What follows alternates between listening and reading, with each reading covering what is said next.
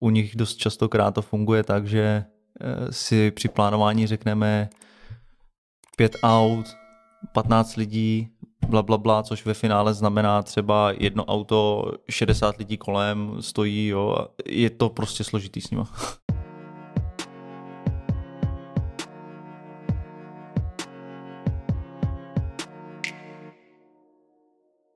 Dnešním hostem podcastu Světový je podplukovník Petr Matouš, bývalý člen 601. skupiny speciálních sil, účastník vojenských misí v Afghánistánu a taky nositel medaile za hrdinství. Vítám tě u nás v podcastu. Ahoj, díky. Díky za pozvání. Tak, jak jsme říkali už teďka, jsi účastník vojenských misí v Afghánistánu, o čem si napsal i knihu Navzdory, ke který se určitě dostaneme. A úplně na začátek bych asi chtěl začít tím, co byl vlastně primární cíl v Afghánistánu, ty vaší skupiny speciálních sil, protože co jsem pochopil, tak do Afghánistánu jezdili různý útvary vojenský, každý tam plnil trošku nějakou jinou roli, tak mě zajímá právě ta vaše skupina a jaký byl její ten úkol. Ty úkoly, ty se jako v letech měnily, jo. Eh, když si řeknu obecně tu jednoduchou větu, eh, tak je to podpora místních sil. Jo. Ta práce byla víceméně o tom, že my jsme budovali, podporovali, mentorovali a pomáhali místním jednotkám a těm složkám, které tam byly. Jiný operace, které jsme tam dělali, byla například ochrana zastupitelského úřadu v Kábulu jo, a, a, a podobný typy úkolů. Takže eh, nejde to paušalizovat, v těch letech se ty úkoly mění, ale říkám obecně je to hlavně o podpoře těch místních jednotek. Mhm. No a jak to vlastně funguje, když ty jsi ten člen těch speciálních sil a najednou se dozvíš, že jedeš do Afghánistánu? Jako je ti to nějak sděleno nebo v tom, uh, jako máš nějaký vlastní slovo, jak tohle funguje? No, my jsme samozřejmě vybíraný, nebo tam jsou vybíraný specificky lidi, kteří, kteří tyhle ty věci chtějí dělat. Takže vlastně ve chvíli, kdy nám někdo řekne, že pojedeme do Afganistánu, eh, tak my jsme chtěli jet, jo? protože pro nás je to práce, eh, my to vnímáme tak, že ty věci dělat chceme, eh, vidíme v tom nějaký smysl a ve chvíli, kdy někdo přijde, jedete do Afganistánu, tak my jsme jako šťastní, protože pro nás je to stejně jako kdyby doktor, chirurg nemohl operovat. Jo? Takže já, když jsem voják, u speciálních sil operátor, který cvičí roky eh, na nějaké věci, které má dělat, tak já je dělat jako vlastně chci. Jo. Takže pro nás to není žádný negativum. My do těch operací jezdíme rádi. Eh, věděl jsi už v Afganistánu jako něco o tom prostředí, o tom, jak všechno funguje, nebo tam tomu předchází nějaký jako školení nebo vzdělávání o tom jako tamnějším prostředí, protože přece jenom kulturně i možná z hlediska nějakého zázemí toho, jak to v Afghánistánu funguje, tak je to určitě jiný než v Česku. I to možná, jak tam fungují ty vojenské jednotky, tak tohle funguje jak nějaký to vpravení do toho prostředí. Jo, v rámci, v rámci toho výcviku vždycky funguje uh, jak, bych, jak bych to nazval, jo, uh, nějaká příprava do operace, řekněme. Ta příprava do operace je specificky na tu danou misi, na tu danou operaci, kam jdete. Jo, takže když, když víme, že jedeme do Afganistánu, tak se konkrétně připravujeme na ten Afganistán. Snažíme se připravovat do toho prostředí, ten výcvik se snažíme napasovat na to prostředí, eh, snažíme se získávat lessons learned od jiných jednotek, které už tam třeba byly, eh, od zahraničních partnerů a podobně. Jo. že funguje jako aliance, takže ty lessons learned už jsme jako měli. Jo. Mm-hmm. Navíc já, když jsem tam jezdil, Eh, tak kluci od nás ze 601 už eh, tam roky předtím jezdili. Takže pro nás to nebylo nějaký překvapení. Mhm. A můžeš zmínit něco třeba specifického ohledně toho tréninku právě, co bylo specifikum toho, že se připravujete právě na ten Afghánistán? Tak je to hlavně protipovstalecký boj, jako jo. A protože ta válka v Afganistánu nebo ten konflikt v Afganistánu byl velmi specifický. Ten Taliban tam působil jako jakýmsi protipovstaleckým bojem, tak se tomu říká a není to klasická, není to klasická válka jako vojenská jednotka proti vojenské jednotce, jo? Je, to, je to trošičku jiný. Takže na tyhle specifika se musíte připravit. Uh-huh. A u toho Talibanu teda eh, je to ta příprava na co? Vlastně, že oni fungují jinak než, chápu, jinak než ta vojenská jednotka, ale v čem to je? To jako nějaká nepředvídatelnost toho, jak se ten nepřítel může chovat? No přesně tak, je to jako asymetrický konflikt v tom, že na jedné straně máte uh, regulární armádu, což jsme my, ta aliance, a na druhé na druhý straně máte ten Taliban, nějakou, eh, nějaké povstalce, nějaké teroristické buňky, eh, něco, co vy vlastně nevidíte, oni se umí míchat mezi místní obyvatelstvo, oni se umí schovávat někde, kde je nečekáte, jo, znají to prostředí líp, líp než vy, takže na tyhle věci se musíte připravit. Mm-hmm. Má to třeba i nějakou výhodu, tohle chování toho nepřítele, že funguje jinak než ta armáda? No má to velkou výhodu pro ně. Jo, pro ně. pro ně, ne pro nás. Protože ve formě, kdy uh, my plníme nějaký úkoly a snažíme se pomáhat tomu místnímu obyvatelstvu, pro ně je to výhoda, že oni můžou, uh, oni na nás můžou točit ze zálohy, oni vědí, kam se schovat, oni na nás můžou připravit ty výbušné improvizované zařízení, takzvané IDčka, který, který dávají na silnice, kolem do budov. Pro ně je to vlastně forma boje taková, že oni šetří svoje vlastní síly, neukazují se, ale působí ztráty a působí psychologicky na toho svého nepřítele, co jsme v tu chvíli byli my. Mm-hmm. Věděli jste tam na místě třeba kolik lidí nebo kolik jich proti vám stojí, těch nepřátel? To je jak kdy, když víte ty spravodajské informace a máte nebo, nebo nemáte. Někdy, někdy víte, že jedete do oblasti, víte zhruba počet, kolik jich tam může být a někdy jedete, myslíte si, že vlastně ta zóna je pro vás eh, v úvozovkách relativně bezpečná a nakonec se tam může něco stát v oblasti, kdy to vůbec nečekáte. Mm-hmm. Jo, to se prostě pořád mění. Mhm.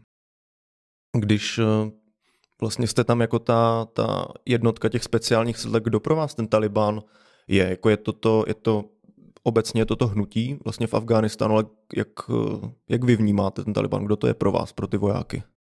Jako pro mě osobně to byl respektovaný nepřítel. Jo. Já, Taliban se nepodceňoval. Uh, oni měli, my, my takhle, na, na, na jedné straně my jsme měli vždycky výhodu uh, třeba technologickou, jo?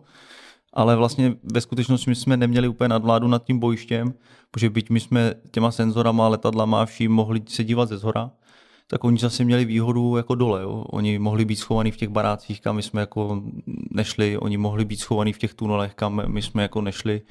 Takže oni zase měli jako velkou výhodu eh, velkou výhodu na zemi dole, proto říkám, že eh, to pro mě byl jako respektovaný nepřítel. Nicméně Taliban nikdy nebyl eh, v mých očích jako nějaká jedna, jedna sítě buňka. Ono Ona má jakoby několik nebo hodně frakcí, malých jako uskupení. Dost často se stávalo, že jedna frakce Talibanu byla velmi nepřátelská proti jiný frakci Talibanu. Jo. Mm-hmm. Potom tam nepůsobí jenom Taliban, jsou tam i jiný eh, nepřátelský nebo jiný buňky. Eh, je to prostě komplikovaný. Není to tak, že si paušálně řekneme, tyjo, tady je jenom Taliban a tohle je jenom ten nepřítel. Jo? Tak, to, mm-hmm. tak to není, nebo nebylo.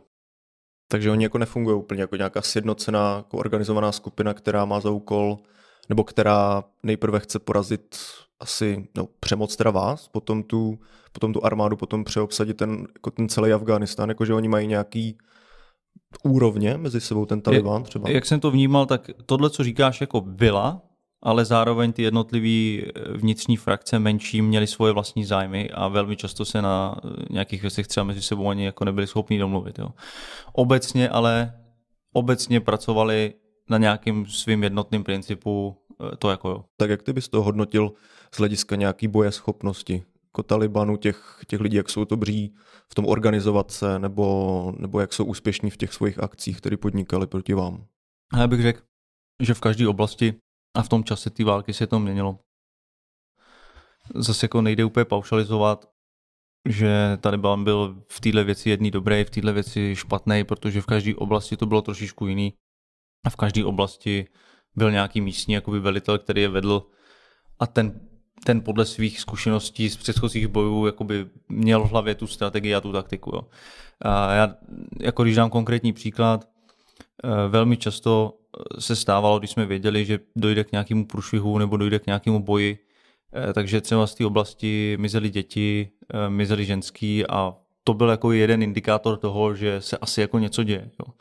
Eh, v pozdějších letech, když vlastně na to ten Taliban přišel, že tyhle věci si všímáme, tak to vlastně přestal dělat. Jo. Takže došlo k tomu, že na nás byla připravená léčka normálně jako ve městě, kde všude byly jako ženský, byly tam dětská Jo, nebo nám se stalo v operaci, že oni schválně ty děcka brali kolem sebe, jo, v noci je prostě zbudili, ty děcka hodili na ulice, aby vlastně jakoby předcházeli eh, tomu našemu pohybu, nebo aby předcházeli tomu, že eh, budeme na nějakým způsobem působit.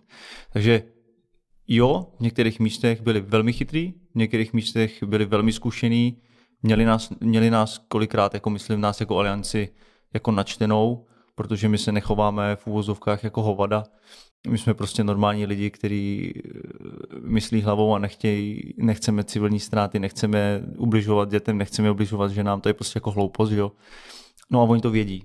No a podle toho se jako přizpůsobují. Takže je to pořád do, dokola úprava nějaký taktiky jako na obou stranách. Jo? Mm-hmm. Za celou dobu toho konfliktu. A to je zajímavé, že takhle dokážu využít jako takovou lidskou slab, jako slabinu, vlastně jako takovou lidskost jako slabinu, takhle bych to no, asi řekl. No. Jako, že to dokážou využít proti vám. No, jako já třeba tuhle zrovna lidskost vidím jako silnou naší stránku, ne jako slabinu, ale jo, oni ji používají mm-hmm. jako mhm. slabinu. No. Mm-hmm. no teď mě napadá ještě, když jsi mluvil taky o té podpoře těch místních sil, tak právě určitě jako velký téma tohodle, téma tohodle podcastu se nabízí taky ta afgánská armáda samotná. Mm-hmm. Vlastně jako zajímá mě určitě nějaká úroveň, na který na který ta afgánská armáda byla. Možná ne ještě třeba, když přijel, protože chápu, že to už byli v nějaké fázi toho výcviku, přeci jenom jestli probíhala ta podpora od toho roku 2001, přímo, přímo ty afgánské armády, ale když jsi přijel, tak na jaký úrovni vlastně ta afgánská armáda byla? Můžeme začít třeba nějakou, jako nějakou výbavou. Ale zpočátku ta výbava dobrá nebyla. Jo. My, my teda jsme si tu afgánskou armádu v mých očích trochu rozmazlili, protože ty jejich vojáci, oni byli zvyklí na to, že vlastně věci dostávají a většina z nich, ne všichni, většina z nich se k těm věcem nechovala jako dobře. Jo. Za prvé, protože eh, ty věci dostávali v počátcích úplně neprobíhaly jakoby takový kontroly, takže oni spoustu věcí rozprodávali jo, eh, prostě jinám, takže nakonec ty věci neměli, zase přišli a dali tu ruku, já už tu bundu nemám, potřebu bundu, jo. A vymýšlím si, teďka přeháním trošku. Jo, ale eh, tímhle způsobem to tam jako fungovalo taky. Eh, v těch letech se ta armáda samozřejmě zlepšovalo, nastavovaly se nějaký kontrolní mechanismy tak, aby, eh, aby to ty kluci nemohli jako všechno rozprodávat, aby se ty věci nestrácely a tak dále. Jenže ta jejich povaha prostě je jiná než naše. U většiny lidí je taková, že oni se o ty svoje věci jako nestarají. Jo, takže vy, když jim dáte jako matro, dáte jim techniku, dáte jim věci, tak potom mi musíte hodně pomáhat k tomu, aby to vlastně bylo všechno provozu schopný, eh, protože oni nejsou schopní ty, ty věci eh, dlouhodobě udržovat. Jako aby to bylo funkční a v pořádku. Mm-hmm. Co se týče ručních zbraní, nějaký obyčejný zbraně, to jako jo, na to si ještě uměli dávat pozor. A co se týče nějakých komplikovanějších věcí, tak eh, to ne. Mm-hmm co třeba nějaká disciplína těch vojáků. Já jsem no. viděl nějaký, viděl jsem pár dokumentů právě o fungování českých vojáků, tam popisovali třeba, že oni si jako hráli s mobilama nebo vysílačkama, že se u toho chovali i trošku jako děti, že vlastně objevili nějakou tu moderní věc, že prý bylo taky běžný, že třeba takový voják jako odešel z té základny, jakože, jakože uprostřed, uprostřed eh, nějakého cvičení nebo něčeho odešel, tak jak byste k tomuhle přistupovali vůbec, když jste přijeli teďka už jsem to nějak nastínil, jak může fungovat ta disciplína, tak vlastně vy jako čeští, čeští vojáci zvyklí třeba na nějaký řád, tak jak jste přistupovali k tomuhle? Jo, tohle, tyhle věci musím potvrdit. To, co, ří, to, co říkáš, jako to se dělo, jo.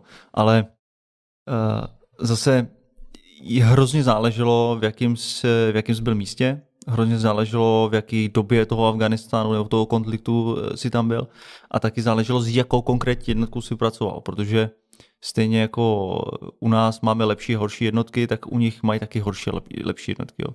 Takže s čím lepší jednotkou si tam pracoval, eh, tím víc byla nějakým způsobem vybíraná, tím lepší lidi se tam dostávali a tím víc oni v té jednotce byli eh, jako s tou morálkou na tom líp. Jo. Ale jo,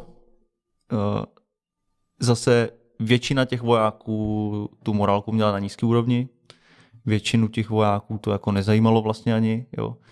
Eh, a eh, jo, stávalo se, že některý kluci chtěli odcházet i normálně jako z operace třeba, jo. Že prostě hm, už je jako pozdě a už jako chci jít domů. Mm-hmm. Jo, to prostě se tam děje.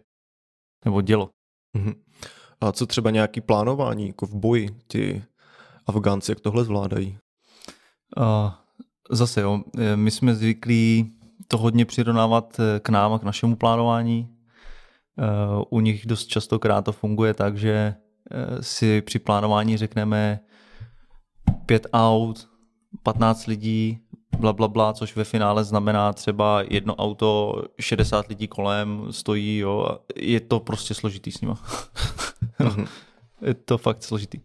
No a to mě taky teďka napadá, jestli oni teda v tom jejich výcviku jako jsou cvičení tak, aby nějakou tu disciplínu, aby nějakou tu strategii dodržovali, ale potom se to nesetká s tím výsledkem, nebo, nebo jsou jako cvičení právě, že úplně nedůsledně třeba v tady dodržování téhle disciplíny nebo nějakého plánování. Když s tou jednou jednotkou jste schopný e, fungovat dlouho, dlouhodobě, tak vy nebo my jsme schopni je dostat na nějakou úroveň i co se týče té tý morálky a ty, ty disciplíny a těch věcí. Jo. Ono potom, potom s tou jednotkou fungujete tak, že a to nám jako říkali velice často. Oni vlastně nakonec ty věci dost často dělali pro nás, protože jsme byli vlastně jako kamarádi. Jo. Ty dvě partnerské jednotky, které spolu někde pracovali, tak vlastně my jsme byli přátelé. Jo. Měli jsme k sobě blízko, protože jsme spolu trávili čas, my jsme cvičili, jo, oni nám ve spoustu věcech byli vděční, eh, my zase jim, protože jsme eh, že jo, eh, se od nich taky jako učili a nasosávali to, ty místní zvyky a místní prostředí. Takže my jsme jako pak spolu, jako spolupracovali dobře, jo? ale stejně jako všude. Všude máte jako dobrý lidi a všude máte špatný lidi a lidi, kteří nechtějí. V tom Afganistánu ta koncentrace toho horšího prostě je větší než tady. Jo? Takže tam ty, pořád i v sebe lepší jednotce je spoustu lidí, kteří jako úplně nechtějí tu práci dělat a mají to jenom, že chodí do práce, mají za to peníze. Hmm.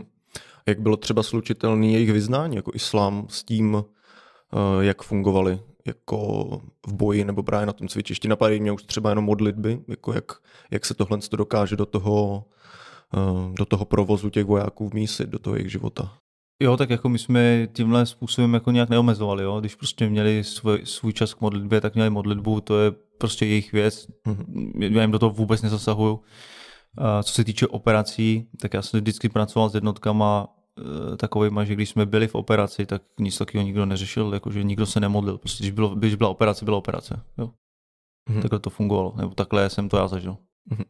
Ty jsi říkal taky v jednom rozhovoru, nebo mluvil jsi tam o vztahu tí, ty afgánské armády k centrální vládě v Afghánistánu, mm-hmm, že jo. ti několik vojáků řeklo, že třeba nerespektuje tu vládu, mm-hmm. tak eh, jak tohle potom zasahuje do toho, do toho výcviku nebo do té práce s těmi vojákama, protože si to neumím úplně představit tak, když je vlastně vedeš proti nepříteli, ale oni úplně nerespektují toho, kdo je proti tomu nepříteli povolává, tak jak potom tohle, no, tohle funguje. To je právě to, jako o čem se bavím. Jo. Oni spoustu věcí dělali, protože jsme tam byli s nima. Jo. A my jsme měli svoje úkoly, oni měli svoje úkoly a tak jsme to jako dělali spolu. Ve chvíli, kdy jsme tam vlastně nebyli, eh, tak eh, tohle to dost odpadávalo a oni tu práci jako nechtěli dělat a nedělali, jo, velice často. Jo. Což samozřejmě je problém, protože eh, vy chcete jako docílit toho, aby oni to dělali sami a dělali to bez vás. Jo. Jo. To je vlastně ta vaše práce. Eh, aby, aby se to naučili dělat sami, ty věci.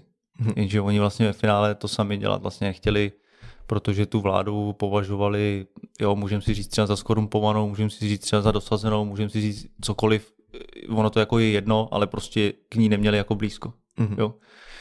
Takže jo, pokud je to ta vojenská jednotka poslaná někde, někde na západ nebo na jih a tam jako pracuje, ten Kábul je strašně daleko a on tam jako ve finále ani nemá dosah jako v těch, v těch místech. Mm-hmm. A když se zeptal z těch vojáků třeba na názor jako na ten Taliban, chápu, že ty názory se mohly, mohly jako různit, ale oni ho vnímají jak? Jako to, už jenom to, a... už jenom to slovo, to uskupení, ten Taliban. Ja, jak kdo, jo. E, část těch vojáků e, Taliban viděla jako svého nepřítele, protože prostě třeba Taliban v jejich vesnici e, zabil nějakého jeho příbuzného. Jo, třeba. Část ale uh, Taliban neviděl jako problém, protože třeba svý příbuzný měli v Talibanu. Jo? Uh, takže je to takový mix, uh, všichni tam vlastně nakonec jako spolu nějak žijou, všichni tam spolu nějak spolu bojujou, ale oni se jako v konec konců znají. Jo? Kolikrát byla nějaká operace, kdy se z oblasti měl dostat nějaký místní talibanský velitel a třeba ten místní šéf té armádní nebo policejní složky se s ním znala, byl to jeho dobrý kamarád. Jo. Mm-hmm. Takhle tam v některých místech prostě ten život funguje. Když to stáhnu událostem potom v srpnu 2021, tak očekával z toho nějak, že to takhle dopadne po tom stažení těch vojsk? Jako když teď vlastně popisuješ to, že hmm. takhle ti Afgánci fungovali, tak překvapilo tě to vůbec? Jako překvapila mě ta rychlost, hmm. protože to bylo jako v pár dnech, ale to, že to po odsunu té aliance takhle dopadne, tak to se jako očekávat asi dalo, no, protože eh, o tom vlastně mluvíme i v té knížce, eh, o tom mluvilo spoustu lidí předtím, ty, a říkám to i tady, ty vojáci eh, to neměli tak, že tam bojovali jako za ten Kábul. Mm-hmm. Jo. No a právě potom, když došlo k tomu stažení těch vojsk, tak jako co byl ten cíl, který ho teda bylo dosaženo, pro, když teda došlo jako k tomu stažení těch vojsk, nebo jako co tomu předcházelo, tomu stažení vojsk? Jako kdo vlastně vyhodnotil, nebo jestli na to teda vyhodnotilo, že jako my jsme tady nějakou svoji misi splnili, takže můžeme odejít. Takže čeho, čeho se tam vlastně dosáhlo to v tom Afghánistánu? Jo, a do tohohle bych si úplně nechtěl pouštět, protože je to politika hodně. Jako co se týče nás jako vojáků, ty vojáci fungují trošku jako jinak než takhle jako na co se ptáš. Jako je voják, je tam poslaný s nějakýma úkolama a posílá ho tam jako politický zřízení, že? který je tady nějaký, který je volený eh, společností prostě a eh, ty vojáci tam plní nějaký úkoly. V počátku toho konfliktu ty úkoly byly my nechceme v úzovkách, aby tady Al-Qaida měla výcvikový tábory v Afganistánu. Tak proto tam jako ty americké vojska šly, aby zničili nebo odstranili ty výcvikový tábory al což se jim jako vlastně podařilo. Jo? Ta al byla hrozně oslabená, ono se to dařilo. V nějaký jako určitý fázi toho konfliktu se někdo rozhodl, ale na politický úrovni, že se tam vlastně zůstane a začne se rekonstruovat ta země. Jo? Ale to už jako je potřeba si říct, že to už nejde za těma vojákama. Jo? E, ty vojáci dávají nějaké svoje doporučení, jo? dělají tam nějaké úkoly, kterým ty politické reprezentace zadají a to je ta jejich práce. Jakoby mm-hmm. naše práce úplně nebyla a není ani jako zhodnocovat, jestli mělo nebo nemělo něco jako smysl. Já jsem tam vždycky jel do konkrétní operace s nějakým konkrétním úkolem v nějaký konkrétní oblasti a to je to, o co jsem se staral. A v tom já jsem jako viděl smysl, protože v některých operacích jsem viděl, že můžeme pomáhat místním lidem, v některých operacích jsem viděl, že můžeme pomáhat té místní armádě nebo těm místním policajtům a to je to, co mě jako na tom bavilo. Jo? Eh, já úplně jsem nezabředával do těch věcí, jako jestli to má nebo nemá nějaký nějak politický jako smysl. Eh, to ani nebyla úroveň, jako, do který jsem se chtěl jako dostat. Mm-hmm. Jo, já jsem si pozna, poznačil právě, že jako hlavním úkolem asi těch vojáků je zajistit nějakou tu elementární bezpečnost tam na místě, zlomit ten konflikt, až potom může přijít to budování toho státu, jak říkal, z toho bezpečného Afganistanu, což už vlastně váš úkol jako vojáku nebyl, že to už bylo potom ta politická otázka. Jo, ale eh, ve chvíli, kdy vlastně začne ten, ten protipovstalecký boj, já to vidím jako dvěma způsobama. Jo. První způsob, jak vyřešit jako ten protipovstalecký boj, je samozřejmě ta politická úroveň, kdy mm, to se fakt musí vykomunikovat na té politické eh, větvi. A druhá je, pokud my s nima, pokud je chceme nějakým způsobem zatlačit, jo, tak ty my jako západ, jako ta aliance to by muselo být jako strašně agresivní konflikt. Jako to jinak nejde proti povstalcům bojovat, než to, že jako fakt musím být tvrdý jak pěst a jako jedu a musí to být prostě bohužel agresivní a tvrdý. Takový to, jako by jsem tady, někde jezdím, pomáhám tady teda lidem, ale vlastně nechám na sebe působit ty povstalce, jako e, z mýho vojenského pohledu, to jako prostě nedává smysl, abych tam někde jezdil dokola ukazoval se autem a čekal, až na mě někdo začne střílet. Jo to prostě smysl jako nedává. Jo, ale dává smysl to, že tam je nějaká jednotka, který se řekne, vy máte na starost tuhle tu oblast, my tady teďka řešíme jako rekonstrukci té země a vy tady v těch vesnicích jim pomáhejte, dělejte tam ty projekty, že ta civilní část tam dělá ty projekty a vojáci třeba ty civily chrání, jo? Mm-hmm. Tak to jako smysl má samozřejmě pro, to, pro ty vojáky, nebo ten smysl tam vidím. Mm-hmm. A když teďka jsme se bavili i o tom, jako o tom vojenském úkolu, nebo tom, tom vojenském smyslu, tak co bylo třeba největší jako obohacení pro tu jednotku těch speciálních sil, nebo tu skupinu speciálních sil jako z toho pobytu v Afghánistánu? Čím vlastně ta vaše jednotka odjela jako obohacená? No tak je to v první řadě prostředí a v druhé řadě jsou to ty bojové zkušenosti. Jo. Protože vlastně eh, pokud mi tady jako armáda se má připravovat na válku a na konflikt vysoké intenzity, což je prostě jako válka, Eh, tak vy, vy si musíte a potřebujete někde uh, vyzkoušet ty procesy a ty věci, jestli fungují nebo nefungují. Jo? Uh, a to ještě lépe jakoby s tou aliancí dohromady. My jsme na tom Afganistánu hrozně vyrostli v tom, že vlastně máme společný a kompatibilní jakoby systémy velení a řízení. Jo, my, jsme, my se dokážeme všichni navzájem spojovat, my se dokážeme bavit s letadlama, my se dokážeme bavit s, s jakýmkoliv komponentem, což předtím jsme prostě neuměli. Jo. A tohle to nám jako alianci hrozně jako pomohlo v tom, že jsme jako jednotní, integrovaní a fungujeme opravdu jako jedna velká eh, armáda. Což jako do té doby vlastně si myslím, že ani nebylo, nebo jsem to tak vůbec nevnímal. Mm-hmm. Jo. V těch počátcích, když se tam jezdilo, tak eh, tady kluci se nedokázali spojit na jinou alianční jednotku eh, vysílačkou. Že? Jo, takže tohle už všechno jako odpadá, tyhle zkušenosti a ty lessons learned jako teďka máme eh, a konečně to jako funguje. Jo. Konečně se na to můžeme dívat, tyjo, že jsme fakt jedna velká banda a ta aliance prostě maká spolu. Mm-hmm. A ty zkušenosti z toho povstaleckého boje nebo protipovstaleckého tak jsou jako přenositelné teda do jiných jako částí světa, kde taky třeba probíhá ten povstalecký boj? Jsou, jsou samozřejmě přenositelný. Uh, ty zkušenosti si, si předáváme, předáváme si jo, i s těma zahraničníma partnerama, jo, ale já mám takový možná až moc specifický pohled na ten uh, protipovstalecký boj. Jo. Já když ti dám příklad, jako kdy se vlastně nebo jakým způsobem se vyhrávají tyhle ty války, tak když se pokouknu do historie, jo, tak eh, Evropani přijeli do Ameriky, že jo. A byl tam konflikt s původním obyvatelstvem eh, Indiáni. Tak jak to vlastně dopadlo? Jako ten protipovstalecký boj, nebo eh, když to takhle nazveme, tak vlastně oni v zásadě vyhladili Indiány. Jo. Mm-hmm. To samé vlastně Španělsko, když přijelo do Střední Ameriky, jo, do, těch, do těch oblastí, tak se vlastně stalo to samé. Proto jsem předtím jako mluvil o tom, že uh, buď to se to dá fakt vyřešit na té politické úrovni, že dobře, máme nějakou dohodu, domluvili jsme se, už máte tady tu svoji oblast, už nejsme povstalci, nějakým způsobem se to vyřešilo, anebo fakt musíte být jako agresivní a opravdu jít jako do toho se vším všudy. Jinak jako ten protipovstalecký boj není jako jednoduchý vyhrát. No. Oni mají čas, oni mají výhodu, oni jsou doma. Oni jako jim, oni tam můžou být 30 let, oni tam můžou být 50 let ale my tam pořád jako vlastně jezdíme, to je jejich, to je jejich země mm-hmm. a my jezdíme tam a my tam nechceme být přece 30 let. Jasně. Vzpomeneš si třeba na nějaký tvůj první jako dojem z toho Afghánistánu, nebo třeba ten první den na tom místě, protože teď, jak za to mluvil, že oni mají čas, tak mě napadá, že i to nějaká adaptace na to, to tamnější prostředí může hrát jako i do jejich karet, že to je výhoda pro ně, tak jaký byl jo. ten tvůj první dojem z toho prostředí? O, že ten život je jako o dost pomalejší, ty lidi tam jako vůbec nikam nespěchají. A to, to je to, co vlastně říkáš. Jako, uh, oni nikam nespěchají, je to ten jako takový poklidný. Uh, jo, na druhou stranu ty já si umím představit, že to je jako krásná země. Mně ten Afganistán nepřijde jako uh, ošklivá země. Byť spoustu lidí si myslí, že to je jako poušť vlastně, a není, to není jako úplně poušť, i když pouště tam jsou.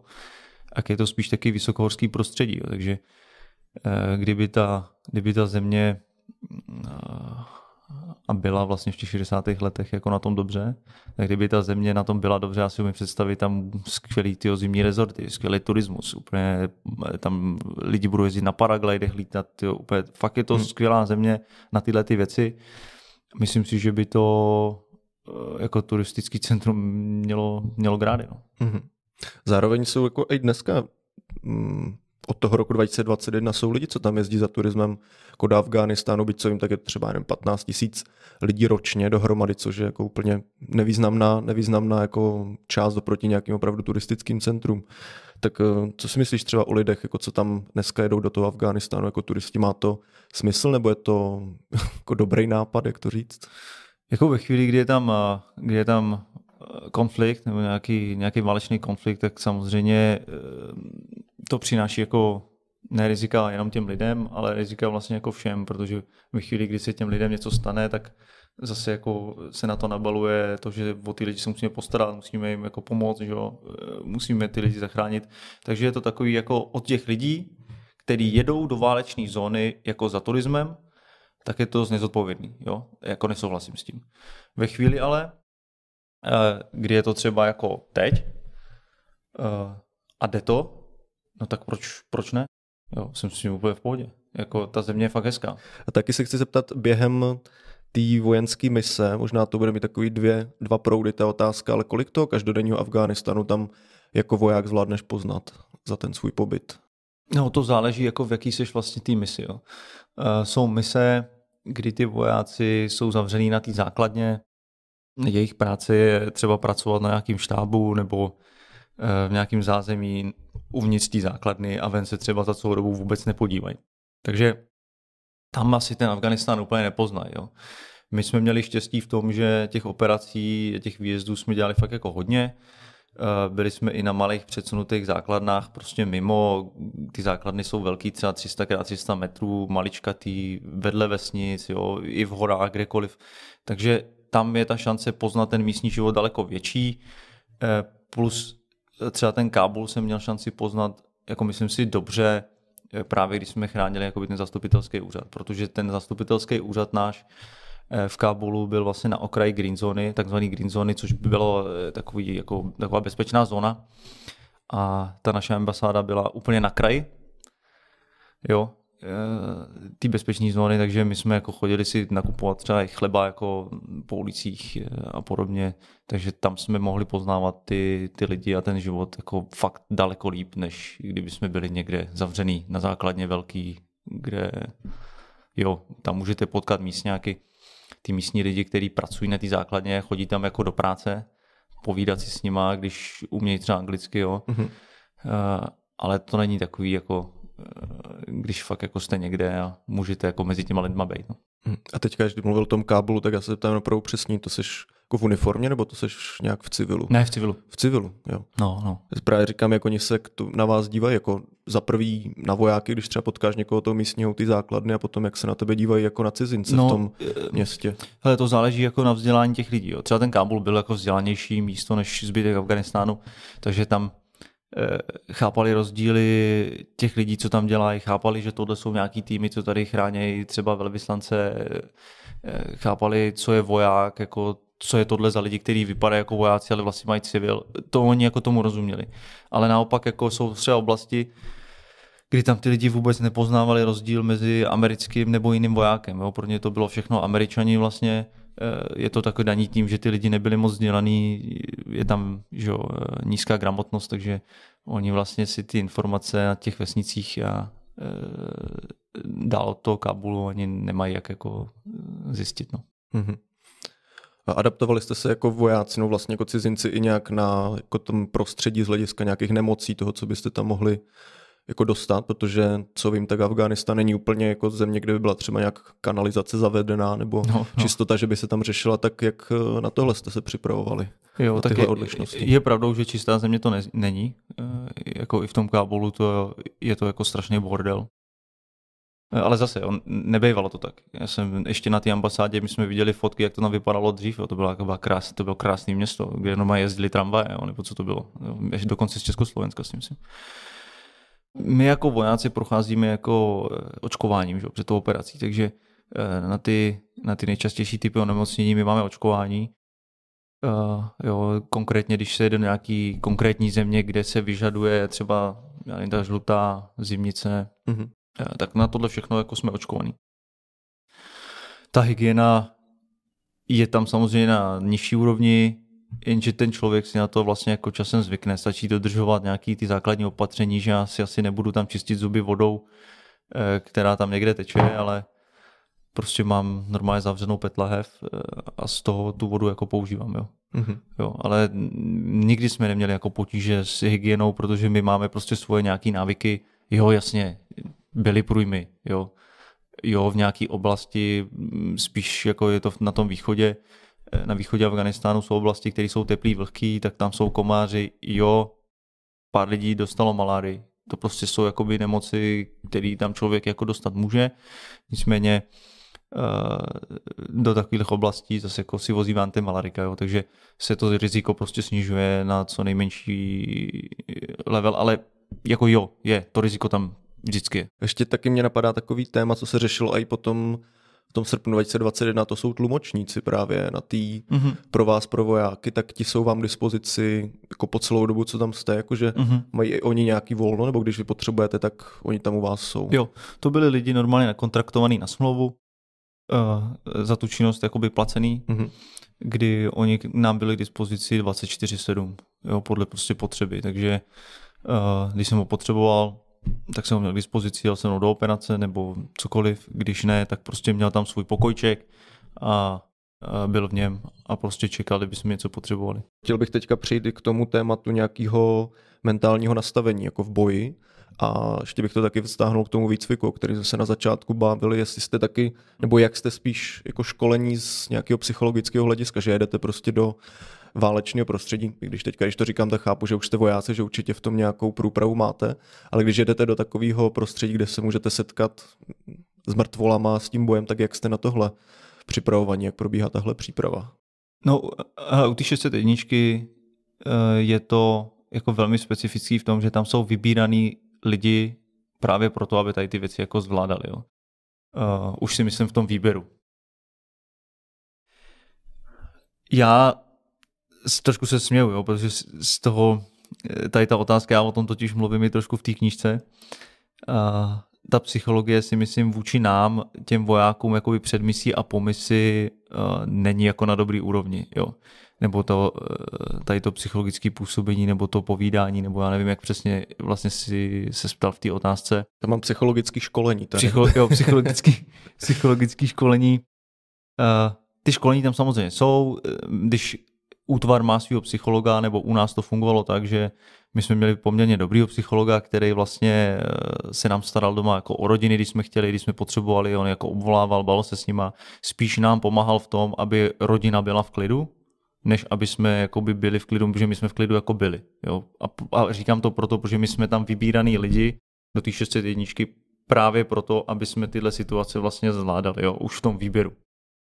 Takže u nás ten problém nebyl, byl problém jakoby třeba v některých rodinách, eh, u manželek, u dětí, protože ty děcka jsou na ty tatínky jako taky fixovaný. Jo? Mně se stalo, že jsem přijel domů a kluk se ode mě nechtěl hnout tyho 14 dní, chtěl se mnou chodit na záchod všude, protože prostě to vnímají jako jinak, než my jako dospělí lidi. Jo? Takže v tomhle, v tomhle jako jo, ty psychologové tam u nás konkrétně na 601 v tomhle tom uměli dělat dobrou práci. Uh, bohužel se ale jakoby stávalo to, že vy, když jedete do operace, tak procházíte nějakým uh, vyšetřením, včetně psychologického v nějaké nemocnici nebo někde, uh, než jedete do mise. Bývá to nějaká UNK Praha, Olomouc, Brno. Kde vás ale vyšetřují vlastně psychologové před misí a po misi, kdy většinou, můj případ byl, kdy většinou to jsou holčiny ve věku 20 až 25 let, bych řekl, jako hned po škole a oni vlastně jako neví, s jakým typem lidí se vlastně povídají, jo? protože tam chodí prostě furt někdo, nějaký lidi, kteří se hlásí do armády, nějaký lidi, kteří jsou na jiných normálních útvarech a pak tam vlastně přijdou tyhle ty kluci eh, v úvozovkách, eh, který se vracejí tyjo, z nějaký bojové operace a vám dávají tu otázku, tyjo, a řekněte mi, viděli, vy jste teda viděli krev? Jo, ale ptá se vlastně člověka, jehož úkolem mohlo být jako zabíjet nepřítele. Jo? A on samozřejmě viděl nějaký nehezký věci, ten člověk. A když vlastně vy tam sedíte a ten psycholog eh, se vás začne jako ptát na tyhle ty věci, je to prostě pro toho člověka jako složitý, aby vlastně vůbec sám sebe ukočíroval. No. Mm-hmm. Se ptají ostřili, ostříleného člověka, doslova ostříleného.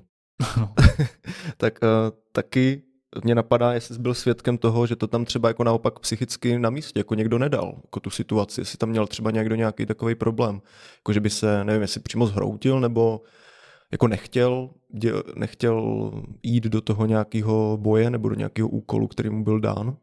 Hele, v mojí nebo v naší jednotce jsem to neviděl a myslím si, že v té 601 to ani jako není možný, protože ten proces toho výběru a toho výcviku je takový, že se to jako eliminuje, si myslím úplně. Jo. A jestli se tohle děje jako v armádě, myslím si, že minimálně, ale samozřejmě jsem to viděl jako v civilu. Jako je spoustu lidí, co něco neunesou psychicky a mm-hmm. něco jako neudělají nebo nedají. To jako si myslím, že je běžný.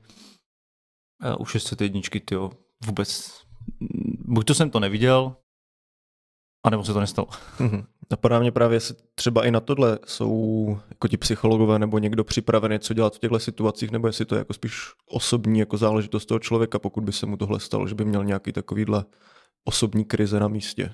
Jo, mě, mě u těch psychologů trošku chybělo ta práce s náma v tom, že uh, já jsem třeba čekal, že s náma budou pracovat v takovém smyslu, jak ze sebe udělat ještě lepšího operátora vojáka. Jo? Třeba u ostřelovačů jim pomoct s nějakým eh, dýcháním, jo? Vysvětl, vysvětlovat jim, jak vlastně v hlavě přepnout, aby byl jako fakt v klidu, vyklidněný, je mohl dát tu ránu, mm-hmm. jak potřebuje.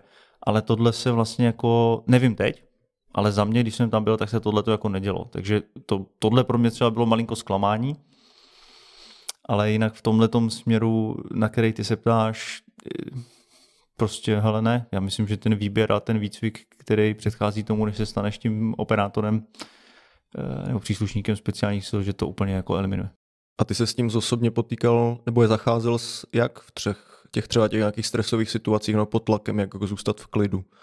Jak eh, třeba ty konkrétně s ní zpracoval? Já nevím, jestli ti dokážu odpovědět. Já jako když byla vždycky ta situace jako vyhrocená, tak jsme jednali spíš jako tak, jak jsme byli naučení. Byť jo, jednou jsem, jednou jsem řval, to si pamatuju, ale to jsem řval ne jako z té situace, ale řval jsem proto, protože mně přišlo, že kluci jsou jako s tím RPGčkem pomalí. Jo. Když, jsem, když jsem vlastně zjistil, že to RPGčko se rozbilo. Ale to nebylo něco jako vyloženě vyhroceného. To bylo spíš jako jenom potřeboval jsem to jako udělat rychleji ty věci. Mm-hmm.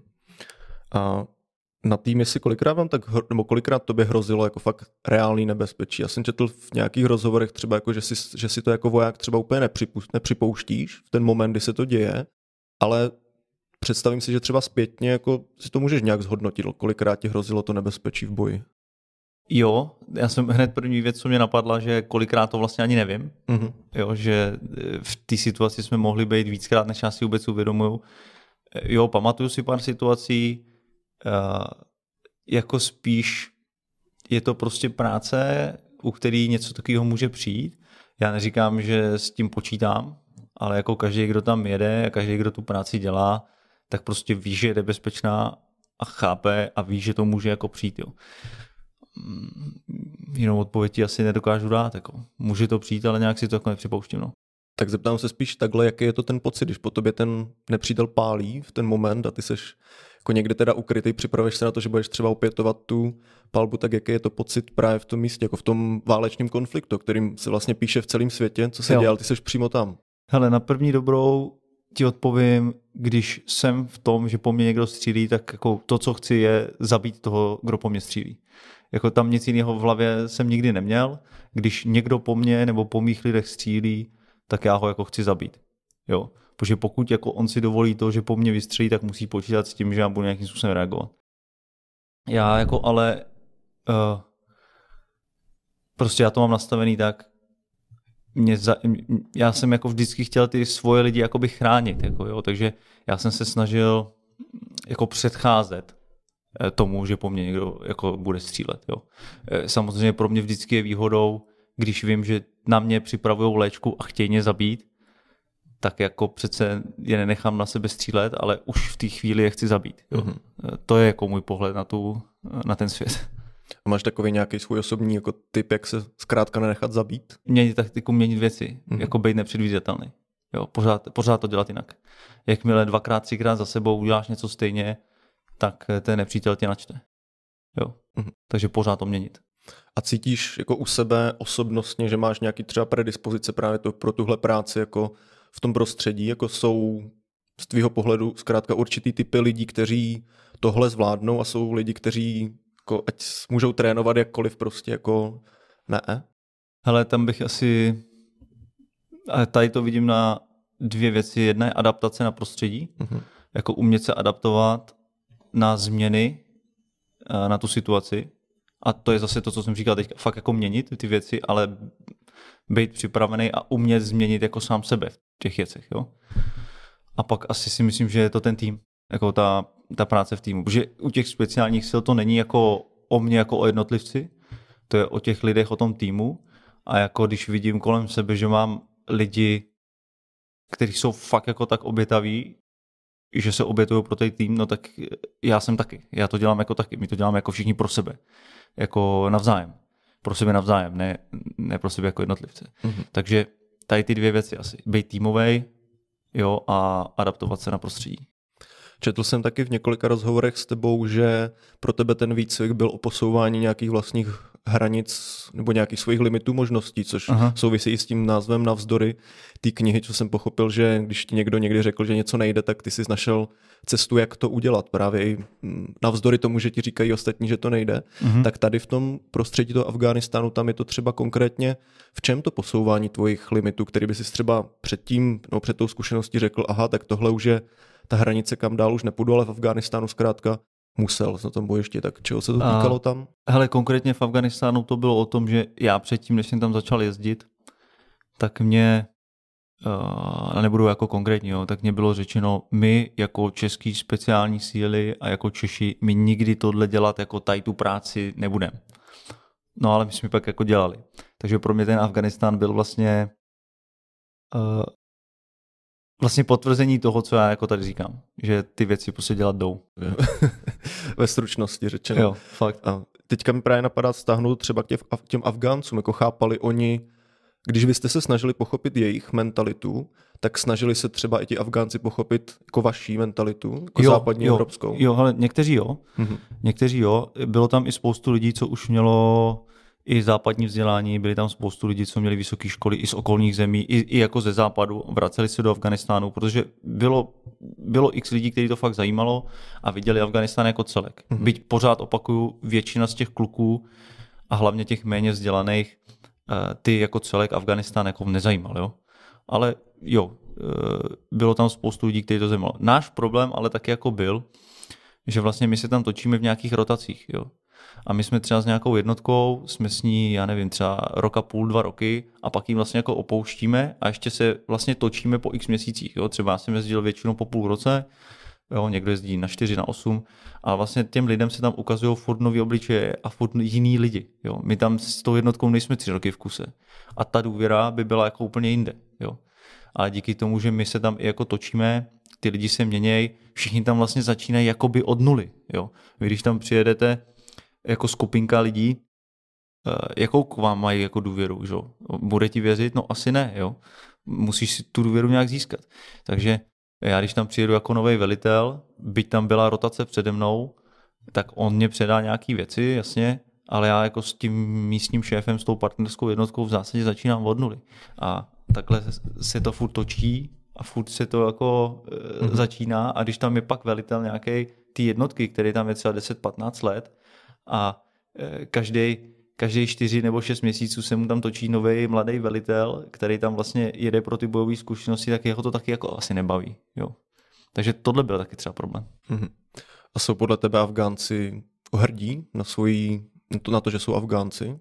Poznal jsi to tam mezi něma? To jsou, jako, oni to jsou hrdí lidi. Jo. To jsou hrdí kluci. Jo? Jako oni teda, e, samozřejmě tam to, oni mají jako svoje etnika, jo, některý se nebaví s jiným, uh, hodně drží pospolu. Mm-hmm. Spíš bych řekl, že to tam vypadá na takový rodinný kmenový zřízení, uh, pak jako nějaká vesnice, pak je to uh, nějaký právě jako nějaký to etnikum. Uh, ale jako oni jsou na to hrdí. Jako když on je třeba jeden je paštun, tak je na to hrdý. Když tady je Hazard, tak je na to hrdý, že je Hazard. To oni mají v sobě. Mm-hmm. Jo, to jsem právě o nich slyšel, jako o, něk, o těch Afgáncích, jako že si možná i myslí, že, jako, že jsou jako nejlepší ná, národ na světě, jako, že Afganistan Zindabad, jako, že to je přesně ten, ten nejlepší stát na světě. No, jo, to si, asi, to si asi myslíme všichni, že náš stát je vždycky ten nejlepší, že?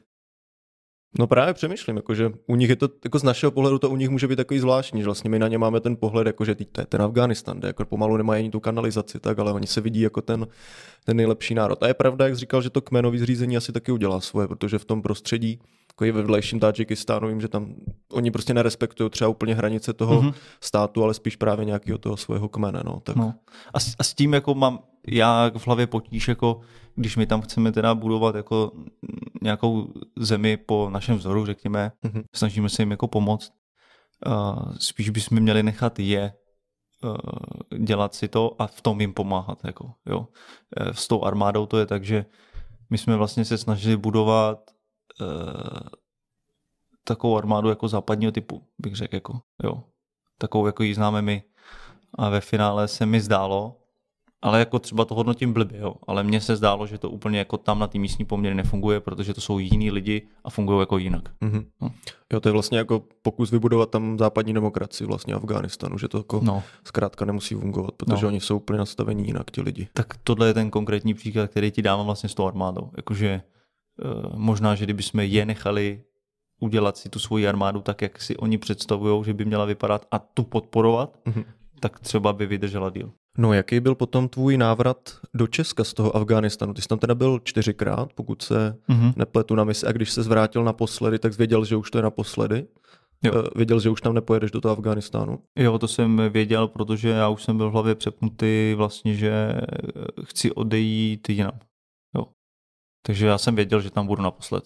Nebo myslel jsem si to. Uh-huh. A potom návratu teda to už byl konec jako tvého působení mezi speciálníma silama?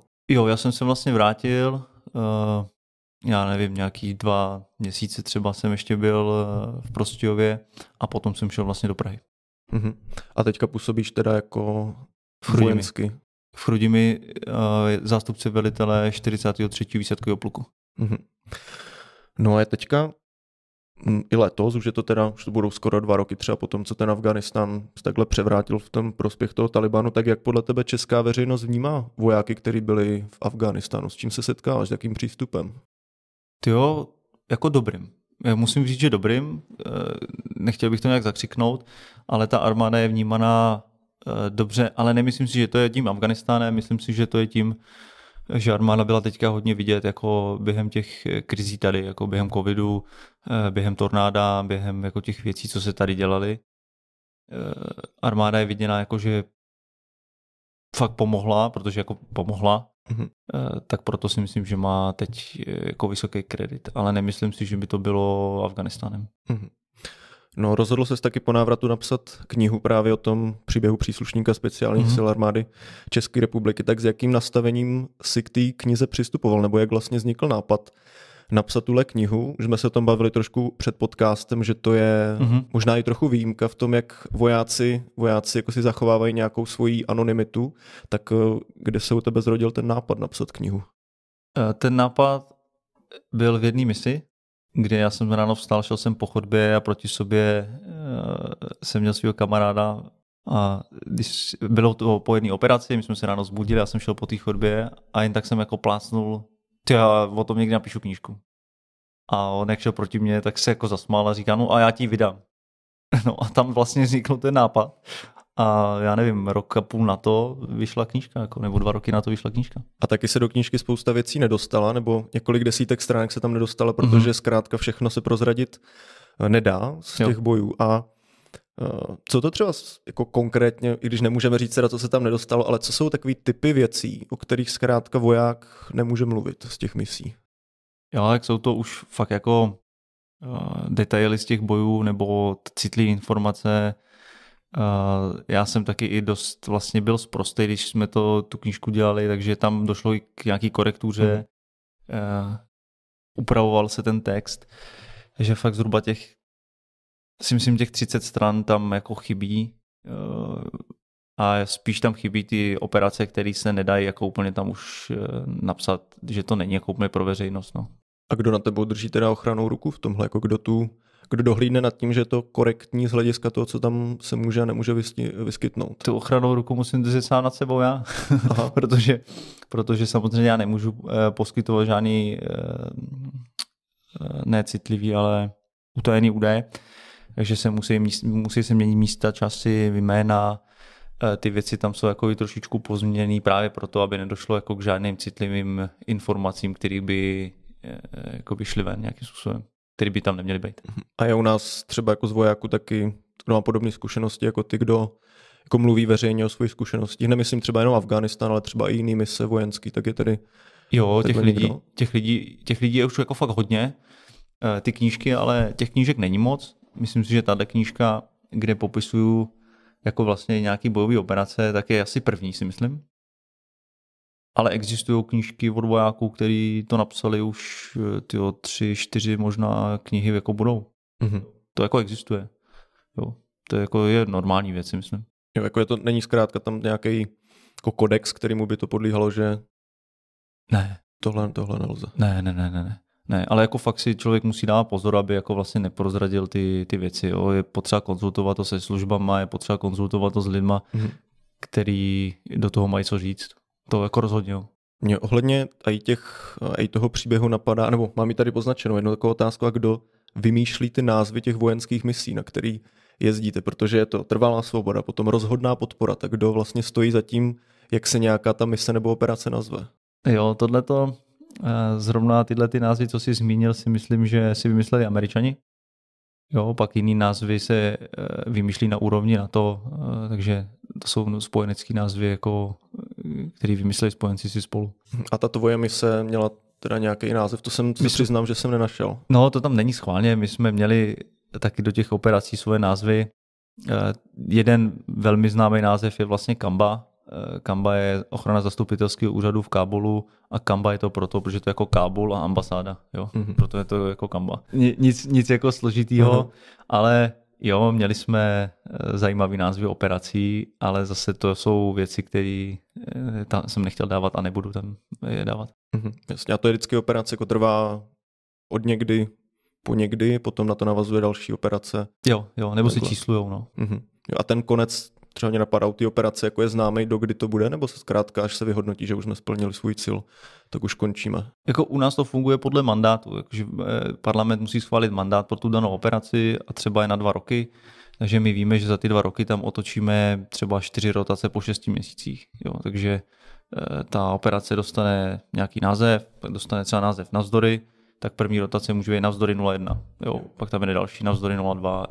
Třeba tímhle tím způsobem Mhm. se to dá jako číslovat, ale víceméně to nemá jako nějaký pravidlo, je to jedno. Jo. Eh, My jsme si nazývali ty, ty operace vlastně jak jsme chtěli, dali jsme tomu nějaký dvě jména, vzali jsme první písmenka a spojili jsme a měli jsme název operace. Mhm, jasně. To byla jenom taková moje zvědavost, Aha. takže jsem nad tím tak přemýšlel, když jsem četl ty názvy těch Jo, jo.